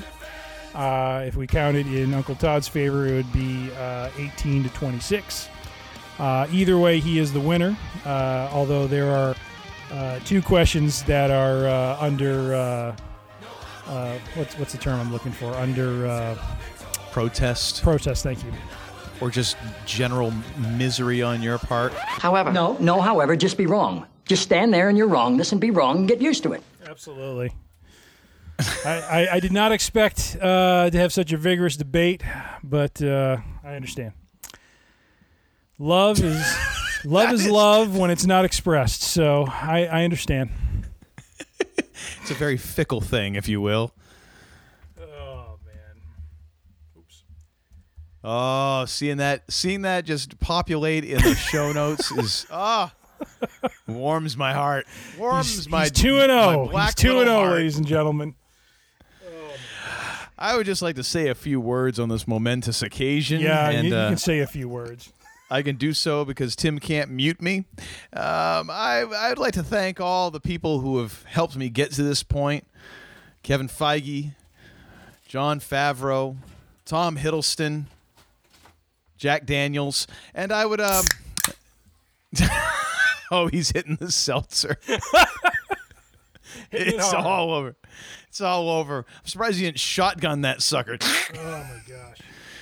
Oh, but no, it's a, it was a it was a, a well pitched battle, sir, and a very interesting exercise as always uh, to go through all of these and and to find out that we actually somehow managed to come out uh, vaguely ahead of the curve is a shock to me every single time. Mm-hmm. Not just myself, just that both of us somehow managed to come out ahead of the curve. I it's know. amazing. I know it is. It is. Well, congratulations, sir. Ah, well, Well thank done. you, sir. Well Well, I thank you. And uh, it's perfect timing because my my Woodford Reserve Double Oaked uh, is empty at this point. So Ah. uh, Well, you did mention to- some interest in the uh, Chicago-based Koval. I I am quite interested in that. We'll have to speak about that afterwards. All right. No pap. See if that see if that. yeah, when we start making some money off this sucker, then we can have that wager. Oh man, yeah, yeah. That that's that, ladies and gentlemen, is what you can come to expect from us. As soon as we start making any coin on this, it's just going to go toward you know, let's get some pappies to celebrate. Yeah, let's let's just say we're. No, I mean, we don't need to say what the cap, the spending cap is on the on the on the bottle in question that was up for grabs. But let's just say that for the amount of money that we are going that that will be spent on the bottle for the winner, you would essentially be able to have a bottle of Pappy Twenty Three, like just passed under your nose so that you could sniff it and then it would be immediately corked again and put back on the shelf. And that's you that's what you would pay for. That is what you would get for your money. Like oh thank you very much You know for how Jimmy John says free it." smells? That's not happening with pappies. So. No no. Maybe the 10 year maybe the 10 year they'll let you have a quick little whiff for, for nothing. If the mar- if the bar manager isn't looking at you but otherwise nope ain't nobody riding for free no. So, but before we uh, kind of proceed on here, um, none of these theories dealt with uh, the happenings of, of, of episode six with Kang. So I, I I don't know if we just want to talk briefly about our thoughts on on just the what what we've been calling jokingly the decision. Yes. I thought it was a I and I I give you full credit for for fielding this thought first. Oh, you're just saying that because you won, and you're just trying to like no, you know. no, I'm giving you I'm giving credit where credit is due, sir, because y- you were- you were the first one to voice this. Uh, well, voice it via text, uh, but the idea of this being such an interesting way to create a brand new bad guy and like an the uber bad guy sort of influencing all of the MCU that Thanos was and how it's not just oh here he is and he's another big bad guy. It's it's that you, it's it's still even though you know who the bad guy is it's a kind of an unknown bad guy you know because it's it's this idea of of well what what could be worse than this? And that's what you're really afraid of. Yeah. So kudos to you for for bringing that to to the attention. I, I I agree wholeheartedly. I think it's a a great way to do things, and, and especially to do things in a different way from what you just went through with the Infinity Saga, and and your next big bad is still. Even though you know who it is, it's still unknown, kind of. Like you just don't know how bad the real bad Kang is going to be. Right. Right. and I thought it was I thought it was interesting too the way that that entire decision played out. You know, the intensity of, of the back and forth with Loki and Sylvie, and of course, just you know, Majors in the background, just kind of enjoying it all until that moment Mhm. when he's you know he's like, "We're past the red line. I don't know what happens next." You know that, which Right. was played brilliantly as well. Yeah. Um, yeah, that that entire thing was just such high drama. It it was just it was perfect because it really it, it really had me on the edge of my seat. Like I was I was very I, I had the butterflies and the anticipation of like what's gonna happen, you know, and uh, and even and even the ending, which was like you could have totally you know predicted. You know, you could have like okay this or this or this and this. You could have come up with that, but it still felt so shocking that it actually happened. I, it was just it was so well done, and Yeah. and I think a, a great dramatic way to end the series and to to catapult you forward. Agreed. So yeah, no, no, I, I agree with all that. I think um, the way they, you know, I like how they kind of combine the two concepts of He Who Remains and Kang, and kind of brought those together as as this way of of kind of creating what is to come now um, with with the decision that that needed to be made. Um, Mm. and and it was really like you know you were touching on. I mean, it, it was really interesting how the heroes are put into this very difficult situation now because Mm. they either go ahead and kill him and by doing that you know unleash something that could be worse than who they were talking to or they are basically confined to the same prison that he's existing in like this Yeah. is kind of the end this is like end of the line for Sylvie and Loki. They're stuck there. Yeah, so you know I, I've read some articles online where it's you know been kind of critical of critical of those uh, you know of, of, of the fact that the the heroes were put into that situation and that sort of thing. And um, you know where, where there's like this no no win you know sort of decision they had to make but then at the same time I, I feel like it was a really creative way to kind of have the next big bad guy that's coming you know not be you know I was wondering like what they were going to do different now that that Thanos is is you know come and gone. You know, like like you Mhm. can't go back to the well of we have a villain who's going to collect all of these things and mm-hmm. you know do something with them and you know turn the universe upside down. I mean, we've been down that road. Yeah. And to do it again would just feel like a retread and and and it wouldn't have the same impact. You know, just as you know, seeing Thanos in the two you know the two Avengers movies was was you know he was just this phenomenal villain. Mm-hmm. And now you have Kang, who, you know, we don't know a lot of the backstory on, on, on him other than just, you know, he who remains and, and the role he's played in trying to maintain order with time. It's time! It's time! It's Vader time! But now, you know, especially the way he talks about, you know, the variants that he's aware of, you know, given the history that he knows concerning those variants, that there are worse versions of him out there. And, you know, as much as this doesn't seem, you know, it's this whole free will control, you know, free will versus control sort of thing. You know, as, Mm. as much as you want to give free will to everyone, he's saying, you know, there's there's very bad consequences when you do that. And he's, you know, he, like he's trying to do uh, he who remains is trying to do the right thing. Always do the right thing. You know, by Mm. by bringing the you know the best possible outcome for for the timeline and and for for most of existence. Now, That's it? That's it. I got it. I'm gone. it's unclear if a multiversal war happens if that immediately means you know destruction for, for the universe or not but but that seems to be the indication and and you know when when I've read about the character of Kang you know the the, the conqueror that you know he's about going to the multiverses and, and dominating everything you know so hmm. much as his name says. So yeah so this doesn't this doesn't bode well. And No. but it, but it's a great way the the way they kind of left it open now that it, it was really just you know Sylvie kills him, the the timeline starts to splinter, and we're just kind of left on this cliffhanger of you know clearly Loki has gone well I shouldn't say clearly. He may or may not have gone into one of the branches because now we see even though the TVA is there Mobius doesn't remember him.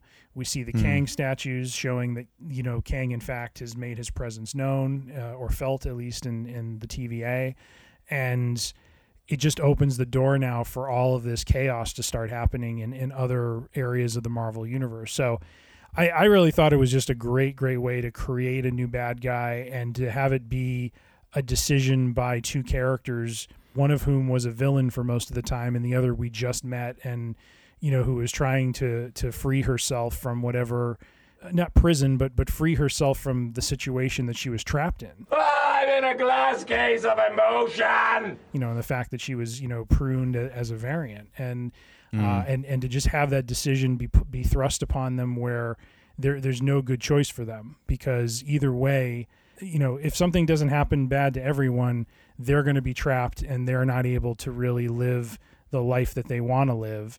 And I think, uh, and I think that's just an interesting question that they kind of posed in in the way the story played out. So you obviously read some articles where people were not happy, or some posts or whatever, where people were not happy about putting the characters in that no-win situation, Right, right.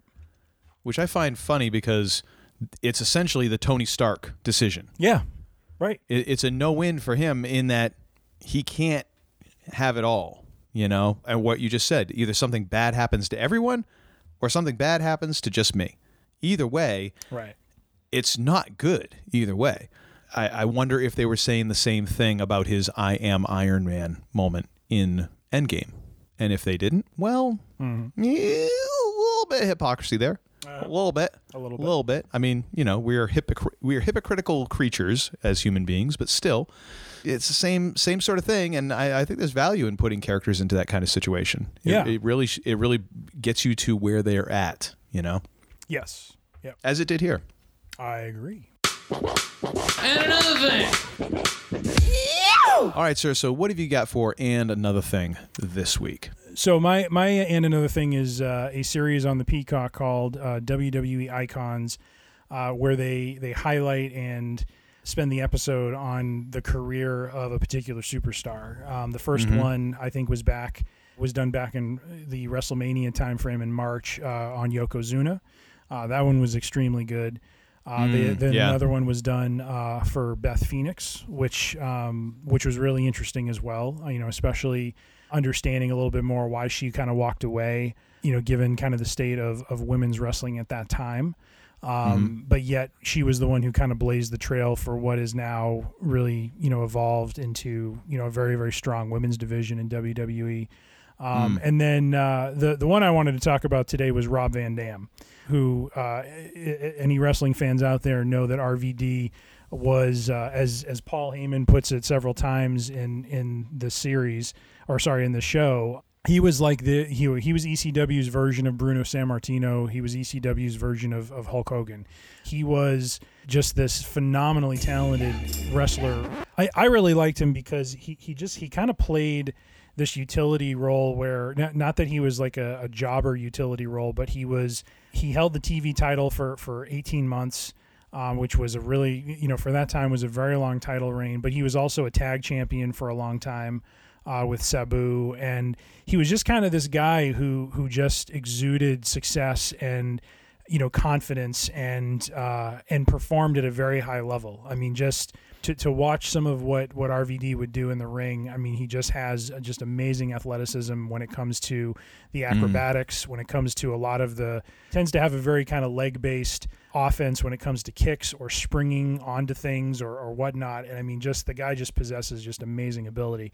Um, The most interesting part, though, that, that I kind of took away from it was his relationship with Vince McMahon, which I never really thought of RVD uh, when he was in WWE having, a, you know, really any sort of connection with Vince. But but Vince and he, you know, Vince had respect for him, and and you know, RVD had had his run-ins with drugs and that sort of thing that kind of truncated his title reign uh, when he became WWE champion. But but he really, you know, just was enamored with the creativity of Rob and and just the way that he was able to to grow himself into a champion across a, a bunch of different you know years in, in WWE. So, so anyways, it, it, it's it's a great series. Um, check it out if, if you have uh, if you're a subscriber to Peacock. It's it's very interesting. I'm I'm such a geek for for these sorts of things because these are all documentaries about wrestlers that you and I kind of watched as we were uh, at, at, at 134 Lilac Lane uh, back in the day when when wrestling was was you know really kind of peaking and and and having its heyday and uh, and he and he was one of the guys who was in the underground wrestling league that became just this kind of one of a kind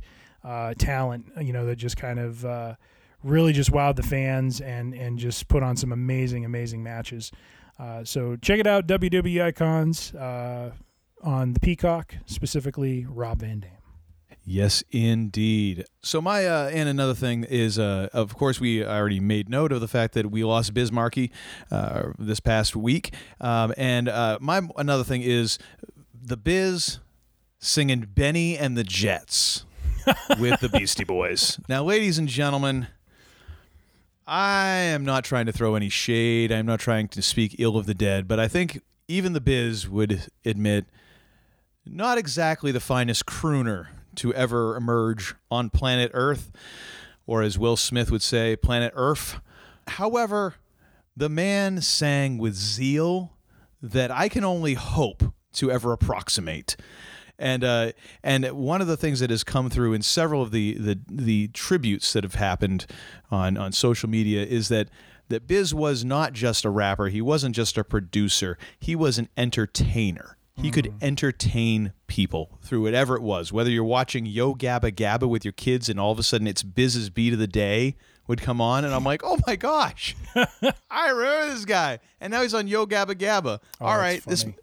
My brain is melting slightly less from having to watch this. Um, because as as that happens when you have a kid and you're watching kids shows and you're just like, oh my gosh, please make it stop. Uh, but uh, there was a story of of him doing a DJ set before a Beastie Boys show, and the power went out. And Biz just didn't even miss a beat. He he just started beatboxing and rapping acoustic. Like Oh, wow. no no and just was trying to entertain the crowd and he could get the crowd going and have them eating out of the palm of his hand and he was just one of those dudes and so there was a show uh, and this was on Money Mark's uh, Instagram account where he talked about the first time that they had him come out and sing Bennie and the Jets. Uh, and it was apparently it was back in like either the late 80s or early 90s and it was way before like cell phone video cameras were a thing so they're like he's like there's probably no video of this original time unless the venue was videoing it because people just didn't have a, a recording device in their pockets like they do now. But uh, he he he said that so he was a Money Mark was of course like the, the long time percussionist key, keyboard like do everything ist for the Beastie Boys when they would tour and record and stuff, and he f- had a way of being able to kind of crouch down beside or under the piano his keyboard so that Biz could sit at it and look like he was playing the piano and singing Bennie and the Jets Oh, no kidding. which I really wish that existed. I wish the video for this existed. I've looked for it and I can't find it. But I did find a like 2006 video of him doing this. And it is every bit as wonderful as you might imagine. And the crowd is singing along and it is it's just fantastic. And at one point Biz who is like in an absolute downpour of sweat like one verse in takes off his shirt and is then singing shirtless to a sold out crowd. And i'm like if only I had that kind of confidence because I mean again I'm not trying to throw any shade but I'm in much better shape than Biz was at that time. Mm-hmm. And I ain't doing that no no way no how Nope. I'm Nope, am I at a show singing and taking my shirt off Nuh-uh, no one needs to see that. But Biz, not even a thought. Just keeps right on going. It, it is just great, and it's like it is one of the goofy things, and it's it's kind of a, probably not the greatest tribute, but to me, it's just one of those things that I'll always remember listening to and watching Biz do just funny things, and just really, but also can do also doing some really cool things. Like on every Beastie Boys album, there would be like a spot where Biz is on it and it would just be this thing of like what is going on here and it's kind of cool and it's kind of weird and it was just it was fun and it was great and uh, he shall be missed Yes. Agreed. Well we've now come to the end of our excursion through idiocy. We have we are bringing the ship in to dock after our after our idiocy. It is now my time to finally shut up and the congregation says hallelujah! Praise the lord! And uh, we would like to thank you all for for tuning in, for listening. Uh, we've we've apparently had an, an expansion of the Free Range Idiocy congregation over the past couple weeks. We had a we had a, mm-hmm. a incredible bump in downloads that shocked both me and the man they call Tim, who we have no explanation for it. It was just this weird thing. And so, you know, for you for you new congregants, welcome. And we're sorry. Because you you went back and downloaded all those episodes at, at the beginning that we told you you probably shouldn't because all those like the first five episodes took a huge jump and I'm like oh no dear God any but those. No no don't do that. We've changed. but uh maybe they stuck around maybe not. And of course our Kevin Costner episode for some reason just took off. I again go figure. It's an untapped market out there, my friend. I shouldn't have be that surprised because I mean we did talk about just the un the unbridled just power of Kevin Costner and sports movies, so we really should have seen that coming. However, uh, thank you all for joining the congregation for being part of the, this this wonderful little excursion into well brain deadness. I think is probably the technical term for it. Fandom. Uh, but we do appreciate y'all tuning in. Uh, be sure to subscribe. You can find us on where are we? We're on Apple Podcasts. We're on Spotify. We're on iHeartRadio. Apparently. Uh, uh, yeah, apparently, and uh, we're also on Google Podcasts. You can go to Podbean. You can also find us at FreeRangeIdiocy.com. Go there. You find all of our episodes all neatly laid out. You can go and download all of those apparently especially the kevin costner one and uh, enjoy all those to your heart's content tell all your friends tell all your enemies we don't care we're not picky we will take whatever kind of attention we can get positive or negative if you have any questions complaints thoughts ideas for shows or just general like you know what size shoe do you take I don't know. We'll answer. I mean, because let's face it, and I'm not giving it away right now. Like someone's got to email in and ask that, and then we will reveal that information. Not No giving it away question free. Exactly. Uh, you send all those to tim at freerangeidiocy.com. He will get back to you PDQ forthwith, if not sooner. And if you want to further, further your accounts here with us in the Free Range Idiocy congregation, you can find us on the social medias because dang it, we love us some us. You can find us at uh, Facebook. We are on Instagram. We are on Twitter. All of those are at Free Range Idiocy. You will surely find us there. Look for the orange luchador masks, and there we are. Well, now I am finally done yapping, and uh, we will now hand this over to the less idiotic of the two idiots who run this show. Who, once again, I am just hang, hang on a second. I got to take this. Oh gosh. Hello, Oh dear. Patrick. Listen, I'm, I'm in the middle of doing the show. I told, I was just starting when you left. What? You s- you set your apartment on fire? Oh no.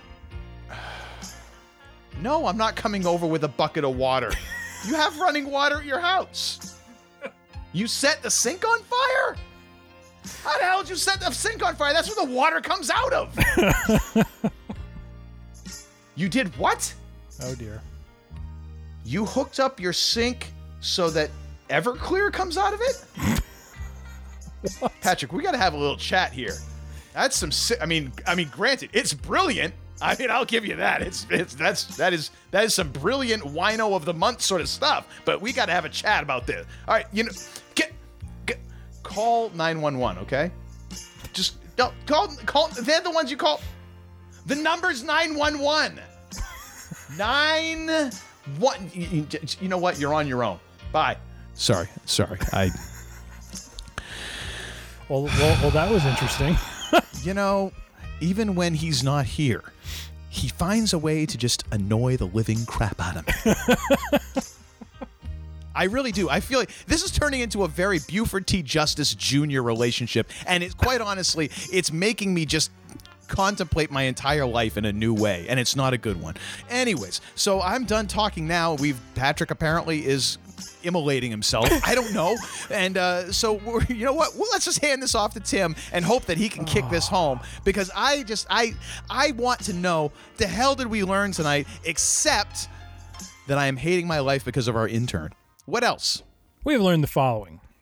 Okay. All right. Uh, we have, uh, as Uncle Todd just uh, discussed, a, a big thank you for all the downloads this past week, um, making the Kevin Costner episode one of our highest in a while when it comes to downloads. Uh, I'm not sure if we have to thank Patrick for that since he's the one that misplaced the episode from about a month ago. And well, you somehow, might not you. You might want to give him a call and thank him now because he might be flambéed in about another thirty seconds. So, uh, so thank you for for uh, downloading and searching through the library of, of episodes of these last uh, two seasons. We we very much appreciate it. Yeah, Uh, please don't don't just take the first five as a sample size. Go beyond that. We did get a little bit better. Yes. I mean incrementally, but a little. bit. personalities and charisma showed up uh, probably Yes. after episode four or five. So please uh, do do sample beyond it. We as as we discussed this uh, this evening, uh, you know, Loki was a great show with a great cliffhanger. Looking forward to season two. Looking forward to what Marvel has in store for us. And uh, you know, just kind of starting to answer some questions for us as we discussed in the Week in Geek with the WandaVision end credit scene and you know, just kind of uh, showing us that there there is more than just the Infinity Stones. That is the power of the universe. There's time. Yes, indeed. And uh, and finally, a uh, begrudging congrats to Uncle Todd on his tainted victory. Uh, wow. I'm not came bitter. Off, came off the top rope with that one, didn't you? That was the, uh, the that was the equivalent to the RVD split-legged moonsault. So Sheesh. I was thinking more the the Chyna, you know, crotch shot, but okay.